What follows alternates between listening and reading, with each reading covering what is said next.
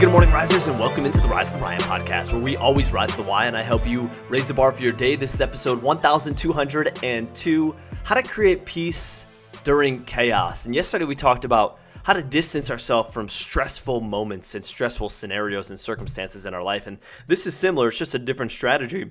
But life is chaos. And that's a good thing because we grow in chaos. We don't want our life to just be order all the time. It would be boring. There'd be too much certainty. Don't get me started on the six basic human needs. We haven't done that in a long time, but you got to have some certainty because we got to make sure that the roof that's over our head isn't going to collapse. We got to have some security there.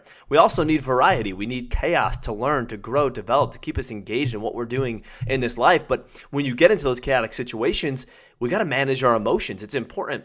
And when we have those stressful situations, our body and mind respond differently. I want to remind you that these are great situations to be in. When we have that stress, when we have that chaos, it means we're growing. It's all good. But it's normal for us to have heightened emotions because we're emotional creatures. It's normal for us then to maybe lash out or react rashly in ways that don't serve us. We might create careless mistakes or even might shut down. What's your tendency, by the way? As I was going through and scripting this, I'm thinking we all have some tendencies in these moments when we feel overwhelmed or stressed. You know, do we ra- uh, react rashly? Do we lash out? Do we shut down? Uh, is there careless mistakes that we have in those moments? I know for me, when I get that overwhelmed and stressful feeling, I'm probably in that category of careless mistakes. I'm definitely in that category, and then shutdown category. Probably my top top two primary. Why does that matter? It helps because when we have awareness of where we typically default, we can interrupt that pattern and, and, look at a different approach. And that's what we're going to talk about here today. Uh, these situations that we go through, they tend to disconnect us from ourselves we react in ways that aren't us. Have you ever done that before? Have you ever been a part of a situation where someone reacted to you and you're thinking, that's not who they are? They must be stressed or overwhelmed. I know they didn't mean what they just said, or I didn't mean what I just said. I wasn't acting in clear state of mind. And that's important for us to have grace when it comes to ourselves and when it comes to others as well. I think that's a, a big message in this podcast here today is like the way people respond and react isn't always a reflection of who they are. It's a reflection of how they feel in that moment. And we're human and we're not perfect and we make mistakes. We all can continue to learn and grow and get better. And that's just part of life. We just deal with stress and overwhelm differently. And we have an opportunity to deal with it better in the future. So, all that being said, I think that's a huge takeaway for us here today. Just have some grace for ourselves and for others in our life. But as we think about this, what should we do to create peace among the chaos that we face in our life? Well, let's start with what we shouldn't do. We shouldn't dwell on our past or worry about the future. And those states that we're in, if we're living in the past or worrying about the future, we may react negatively.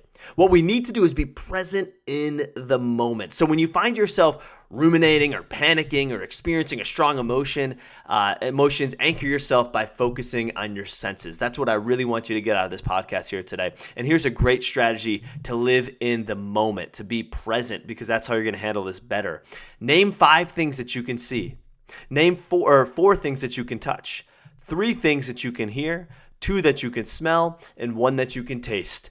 This is an evidence based practice. And when I first saw it, I thought that is way too much. If I'm in the middle of a chaos, I don't have time to look for five things. I don't have time to look for four things that I could touch, three things that I could hear. But the reality is, you may not always have that. I get that. I got a solution if you don't have that much time. But if you do, this is an incredible strategy.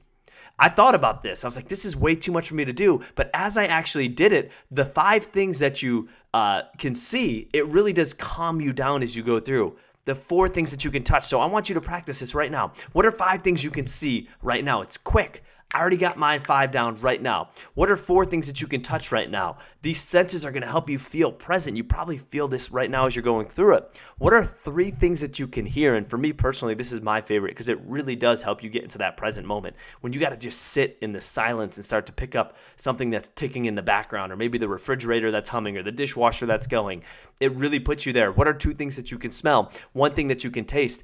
All of this is doing is working on your senses to keep you present in the moment. And this is going to be the best way for you to connect with yourself. We talked about how when we react harshly, rashly, la- uh, we lash out, that's because we're we're disconnected from ourselves. Disconnected from our yesterday we talked about being disconnected from the problem, you know, distance ourselves from that problem, but this is an identity disconnect and we don't want to be here. When we're disconnected from ourselves, we don't act the way that we typically would act. So this is getting getting us back grounded, getting us centered, getting us in alignment and then we will respond much better. Now, for those of you thinking, I don't get the time for the five, four, three, two, one deal that you just walked through, Ryan, that's okay. Another quick and easy way to center yourself is deep breathing. Take a couple deep breaths. You see athletes do this all the time because if I'm making a pressure kick, I don't got time to start looking for five things. Actually, you could argue that you could. Might be a good strategy for kickers. But if you're thinking, I don't have time, it's that deep breath, couple deep breaths, you're reset, and then from there you can handle it. So, risers, this is how you create create peace in chaos. And I wish chaos upon all of you. I want order and chaos, but chaos is where you learn, it's where you grow, it's where you develop, it's where you stretch your potential and you reach all that you can reach in your life. I just want you to handle it better and create some peace, miss that miss that chaos, and make the best decisions with a clear mind. And I hope this strategy helps you.